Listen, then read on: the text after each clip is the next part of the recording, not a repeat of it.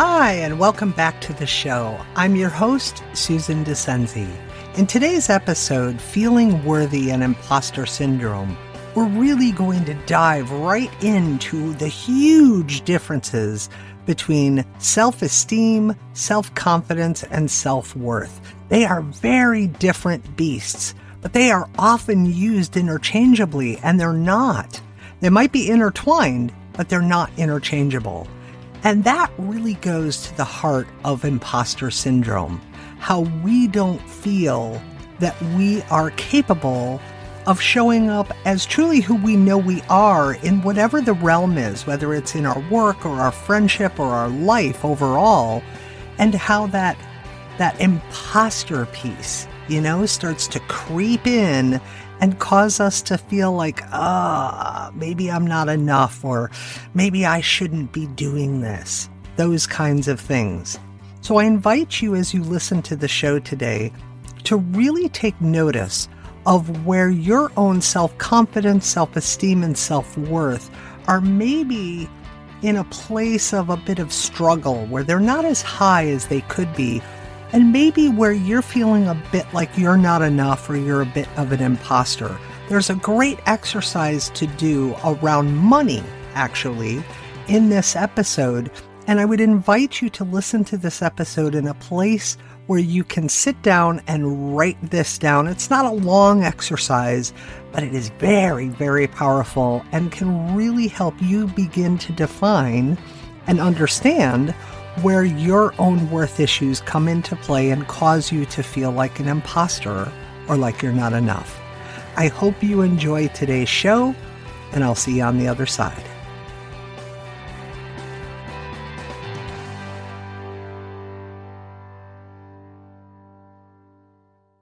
Did you know that there is a huge difference between self-confidence, self-esteem, and self-worth? And I really want to dive into that more today because so many issues are popping up around worth. And especially with COVID still kind of affecting our lives globally in various different ways, our careers, our jobs, the way we've had to pivot over this last, over a year and a half now, it has really become a big thing. As people are stepping into those pivots and the way they've had to change their life or their career, it's brought up those money issues. It's brought up those fears of, can I charge more for what I'm doing? Because I don't have the ability to either maybe see people in person or to hold a live event, or I can't go to that networking event like I used to, the parties, all the live things that used to happen so regularly before have not really been existent. Occasionally now, here and there, as some things have opened up, especially here in the United States, but not completely. And so we as human beings are still struggling with finding those ways to kind of feel like there's a normalcy back in our life with COVID still going on. And because of that, it has brought up so many worth issues. Can I begin this business that I've always wanted to do? I wanted to be an entrepreneur, or I wanted to, take my passions to a level that maybe I could make money at it. Oh, but how would I find people? And I can't go to this wellness show like I used to, and I can't go to this networking event like I used to. So how can I share who I am and what I do with others? And then what do I charge for it? Or can I charge this much? Because that's how much I need per month. And so it's not just all tied to money, but there has been an incredible amount of worth issues that have been rising and bubbling up to the surface for a very long time now, even pre-COVID. And so it brought to my awareness that so many people don't know the differences between self-confidence, self-esteem, and self-worth. And so I wanted to share a bit more about that today and help kind of dive in a little bit deeper then to that worthiness stuff, because that's really where kind of imposter syndrome kicks in, where some of the doubts and fears kick in, is in that worth kind of realm. So let's kind of look at first like the self-confidence piece. So I have always taught my clients, and I've always lived by this rule, that self-confidence is really about the experience. It's the experiential part of our life. It's the doingness. So an example could be, I know how to ride a bike. I have ridden a bike my whole life. I may not have ridden that bike for the last 20 years now, but I know that when I get back on the bike, I'll remember how, and it'll come back to me because I have a wealth of experience to draw from in riding that bike. That's self-confidence. And confidence only comes from the experiences. Confidence is gained by the doing.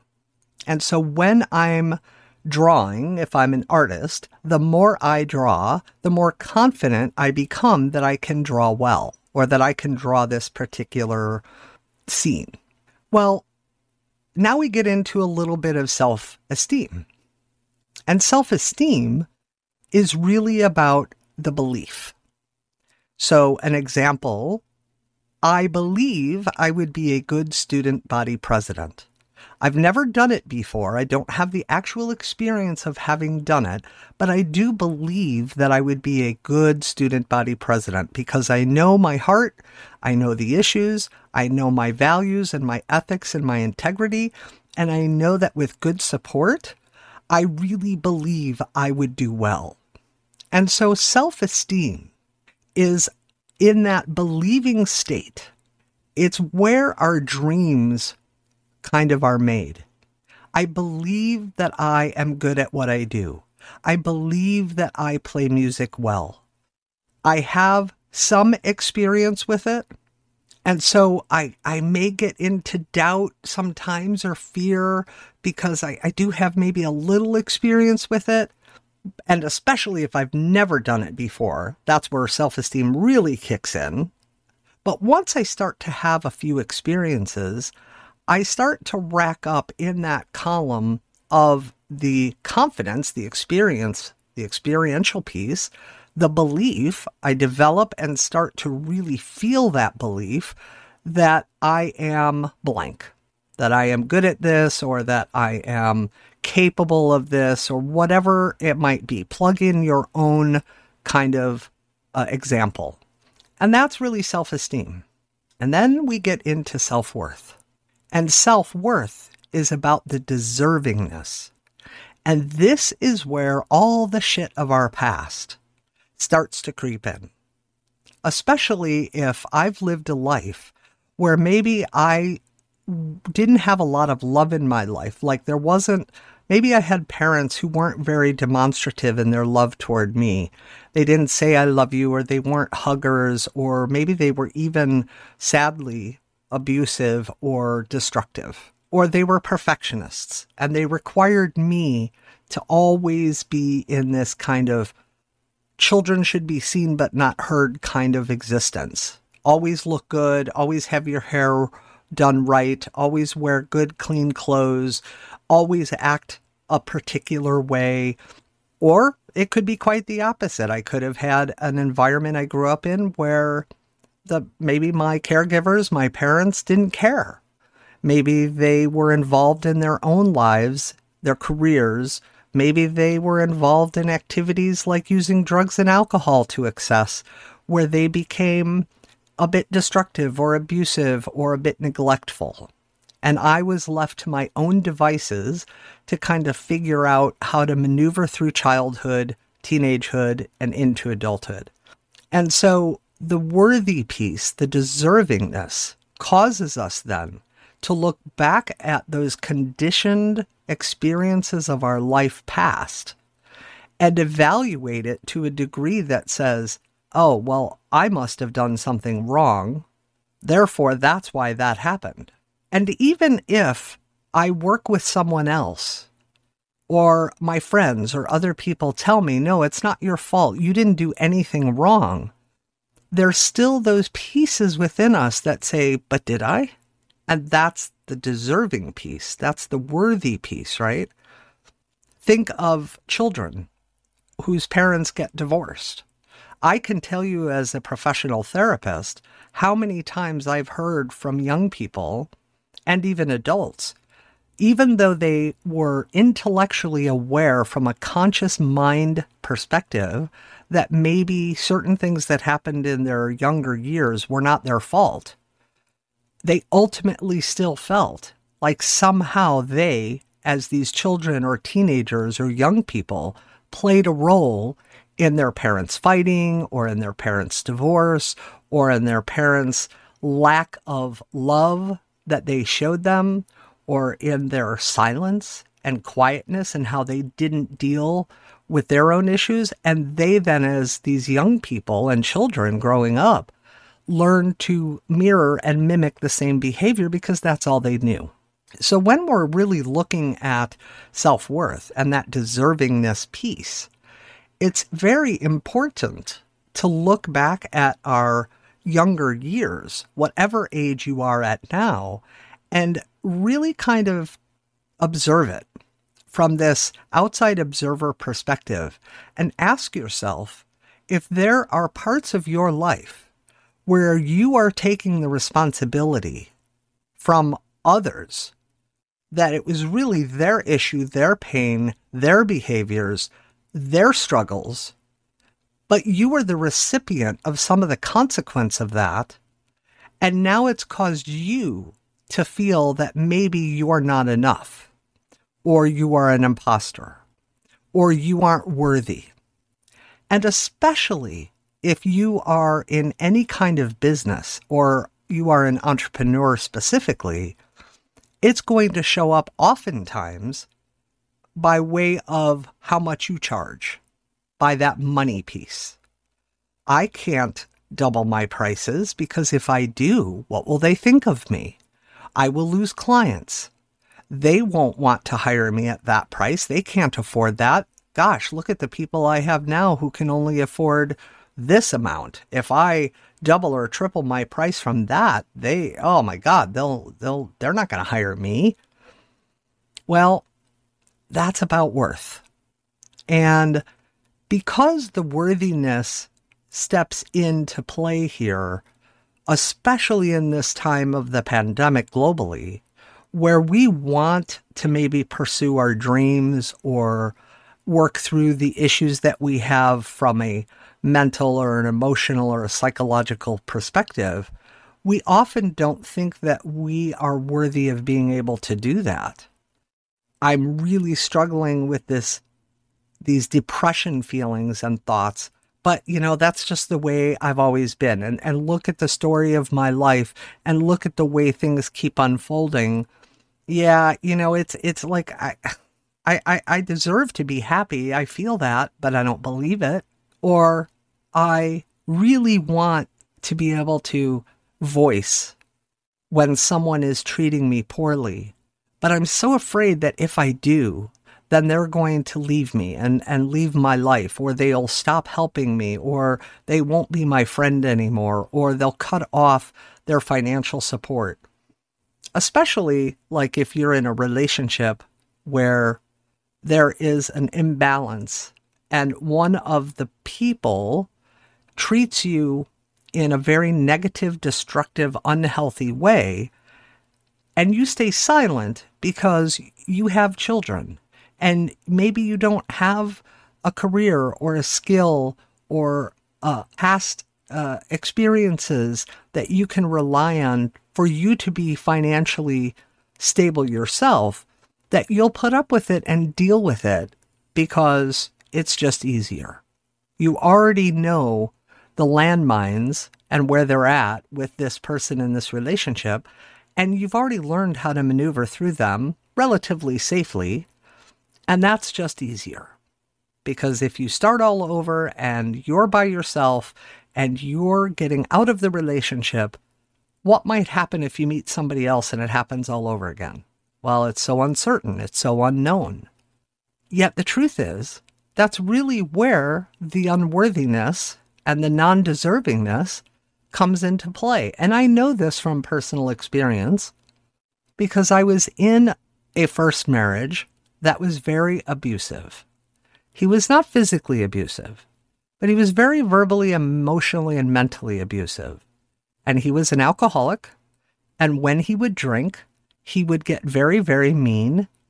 And even though I was always this very strong, capable person who had no problem sharing what I thought or felt with another and working to set boundaries to not allow others to treat me in certain ways, I don't know. With him, it's almost like I reverted to this very quiet, if you could believe that, but I did, this very quiet and kind of meek and mellow person who refused to kind of fight back against his abuses, against his meanness, against his anger and his alcoholism, because the truth was I was more afraid of being alone than I was with being with him. Now, I wasn't afraid of being alone as a person overall. I liked my aloneness, to be honest with you, but I didn't have some of the skills and tools at that time in my early 20s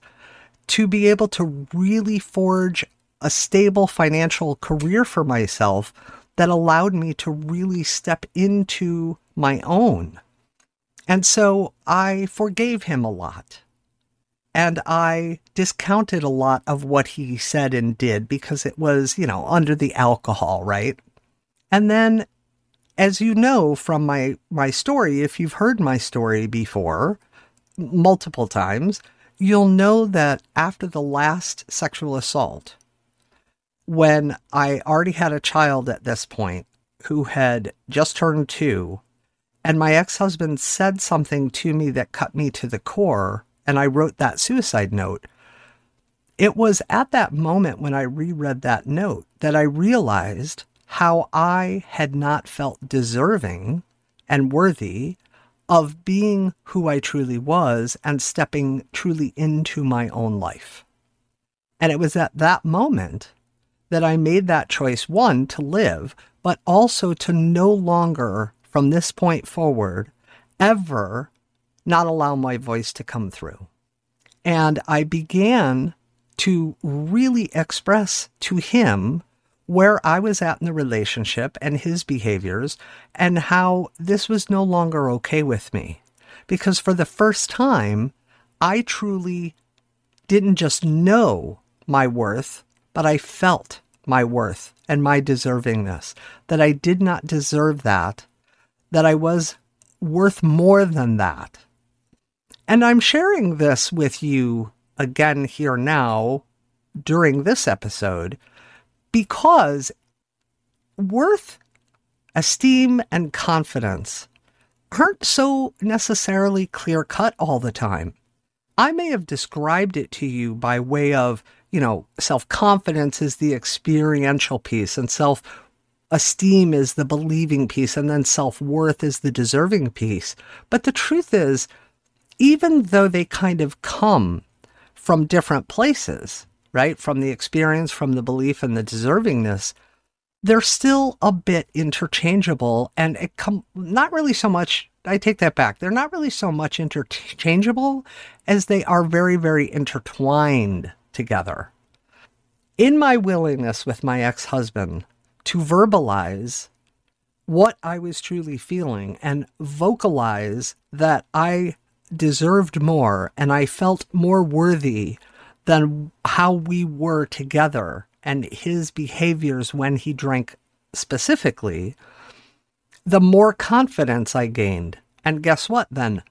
As I gained more confidence that everything would be okay and things would work out and I began to really trust that process, the more self-esteem I gained.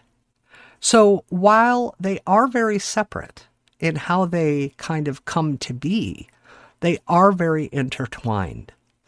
And so I know that over the last specifically 1.5 years plus, as the pandemic has raged on globally, and it has required all of us to shift in our mindset about what normal is and what the world looks like now and what that will continue to look like as things clear up and open up over time, it has created and allowed to bubble to the surface more issues around some of that self-esteem and self-confidence and self-worth. But it's really the self-worth, the deservingness, that's going to give rise to whether or not you take action on that belief and in the doingness. Because doingness stems from a state of beingness. It's very difficult, and I've talked about this before, to take action from an opposite state within you. So if you are being angry, then it's going to be very difficult for you to take happy actions, for you to take actions that require you to be and feel happy. If you are in a state of sadness and frustration, it's going to be very difficult then to take actions and feel motivated into a state of hope and possibility because you're feeling very sad and frustrated.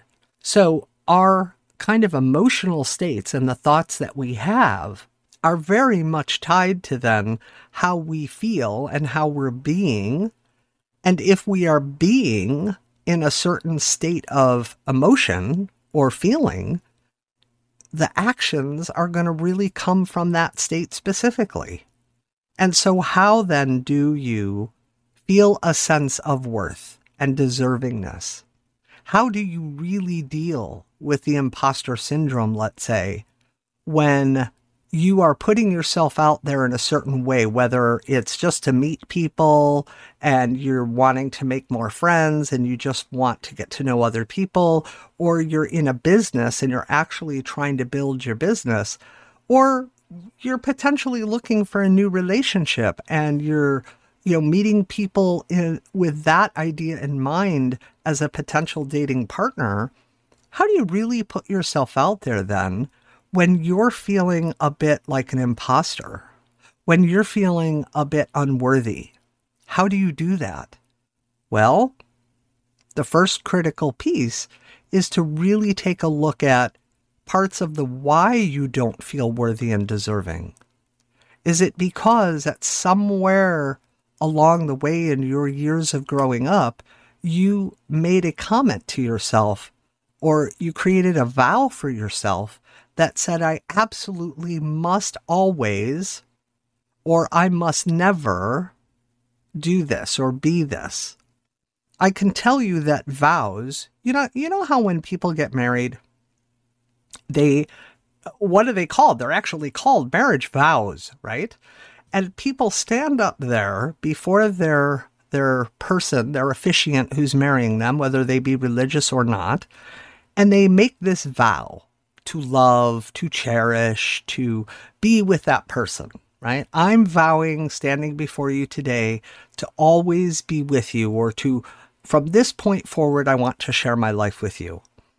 Vows are some of the most important and critical pieces that get buried and held in the physical, spiritual, mental, emotional, and psychological bodies in such a way that they become the drivers of the bus. And this is where the self-worth and the deservingness often really come into play, is because somewhere along the way we've made a vow that said, I deserved this negative thing, or I'm not worthy of that positive thing.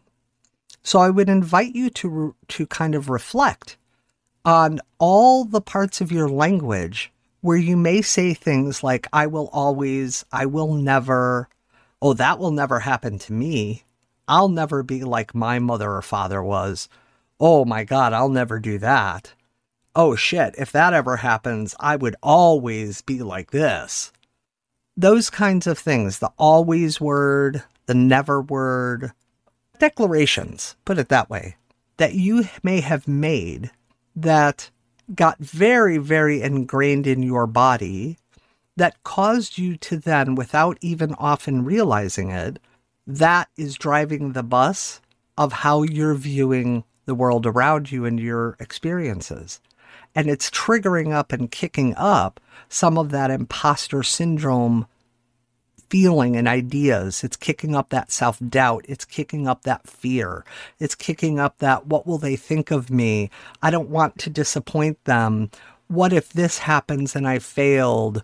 How will that look if they see me differently? I could go on and on, and this podcast would be hours and hours long with just a list of the things that might be said when we're feeling a bit unworthy and undeserving. And we can, look, we can intellectually know that we are worthy and deserving. Maybe we're good at what we do from a work perspective. Maybe we know that we're one hell of a friend and we're loyal and loving and kind. But the truth is, it's going to kick up doubt and fear and uncertainty, and it's going to trigger up some of that unworthiness and that non-deservingness if our experiences are such that we keep getting kicked in the teeth as a friend. If I'm putting myself out there as a friend all the time for someone else, and the only thing I get back in return is heartache and pain and betrayal and distrust and feeling let down, because I have this expectation of how my friend should treat me or behave toward me, and they're not doing that, well, then at some point, I guarantee you, I'm probably going to question myself as a friend. And I'm going to question, am I worthy of being friends with others? Now, I may not say that exact word, and I invite you to not be tied to the actual word, but instead reflect upon where in your life have you maybe felt that you're not worthy of something. And another good way to really think about this and to really determine how you feel about it is ask yourself, whether you have a business or not, doesn't matter.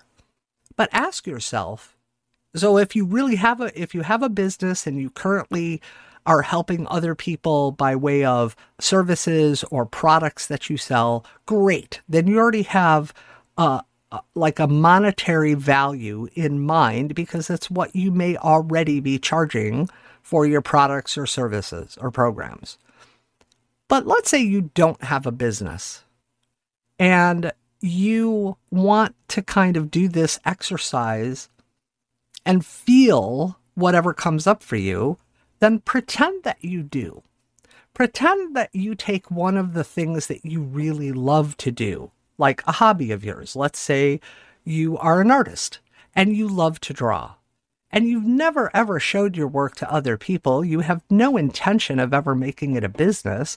You just, it's something you love and you're passionate about it. And it's a way that you feel relaxed when you're stressed. You go to kind of your artwork and you use your art as a way to de-stress and to feel a connectedness to yourself. Beautiful. Then take whatever it is that is your passion or hobby and pretend that you were going to share it with others professionally. You were going to sell some of your work or some of your services. Maybe you are a great friend and you really do amazing things for your friends when you talk to them, and they just love coming to you for feedback and advice and help, and you're always so helpful. Well, pretend then that you're going to take what you do naturally as a friend to just help others who you care about, and you're going to do it professionally for those that don't know you. I would invite you then to put a dollar value, write it down, how much you would charge for that product or that program or that service or that piece of artwork, whatever it might be. And if you've got that number written down, and this is for those of you that have a business and those of you that don't, you could both do this, double it. Now double it again and write it down. Now double it again.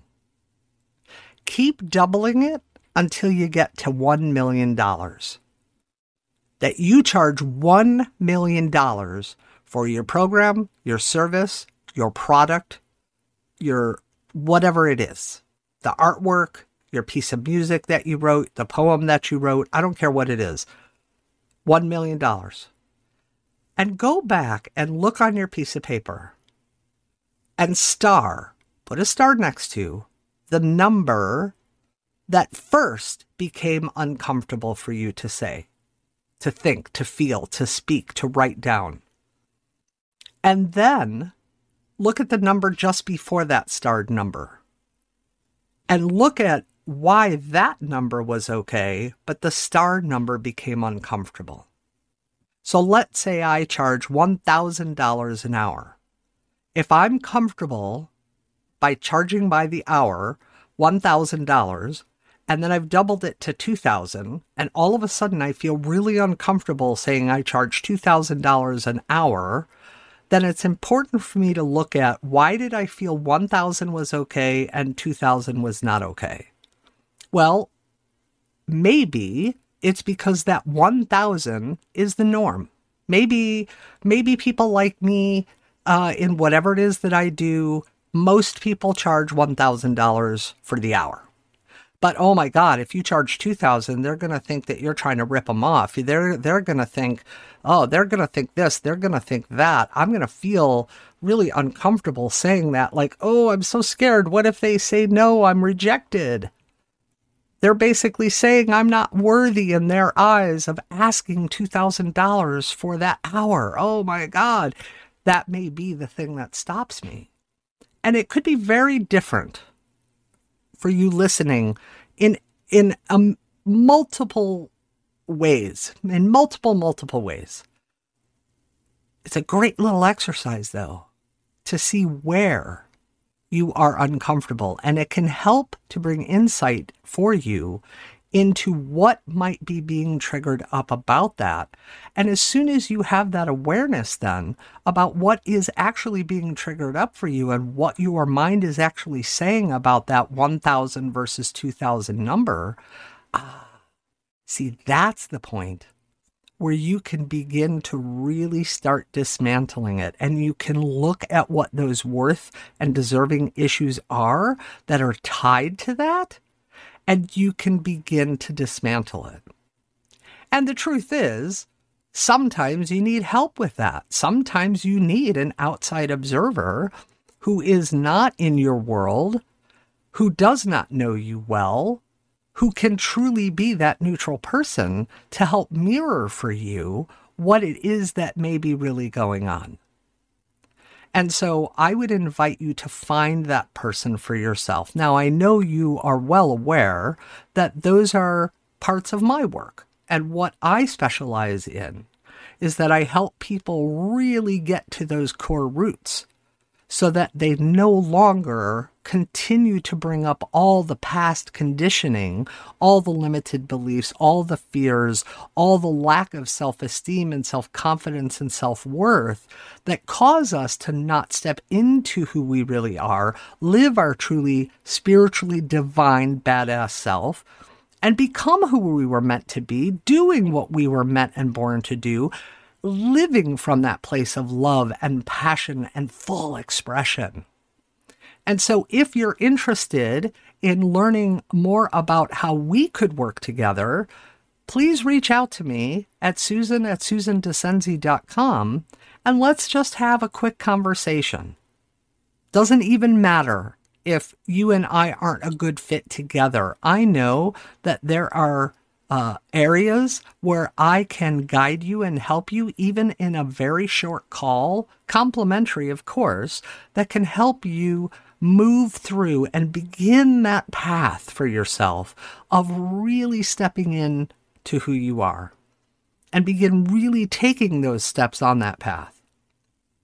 And you know what? There are a million people out there that can help you truly begin to dismantle all of those past tangled pieces of your experiences in your life that are causing you to not really be fully spiritually expressed as the badass that you are. So take this short little kind of exercise and keep doing it. And as you start to uncover more and more of what is really holding you back when it comes to this worth issue, I guarantee you, your sense of self-esteem and self-confidence will go up as well, because you will begin believing and taking actions from that state of belief to actually show yourself that you are living the life you want, dream of, and are born to live. Any issues, reach out to someone, me or someone else, because you do matter. You have gifts and talents to share. You were born to be a fully spiritually expressed human being, divinely integrated with your human badass self. And I know that I truly, deeply want that for you. So I hope you received value out of today's show. I look forward to talking with you week after week, where we will continue navigating this path of the human experience by way of the recognition of our spiritual divinity and our humanness. And I hope you have an amazing, beautiful, fully expressed week. And I'll see you next week. Ciao for now. You've been listening to The Spiritually Expressed Human, a show where we come together to navigate the human experience as the fully spiritually expressed divine badass we were all born to be. If you found value in today's show, please take a moment to rate, review, and subscribe to the show and share it with others so that collectively we can come together to raise the global consciousness of the planet and all become the spiritually expressed divine human beings that we are all here to be.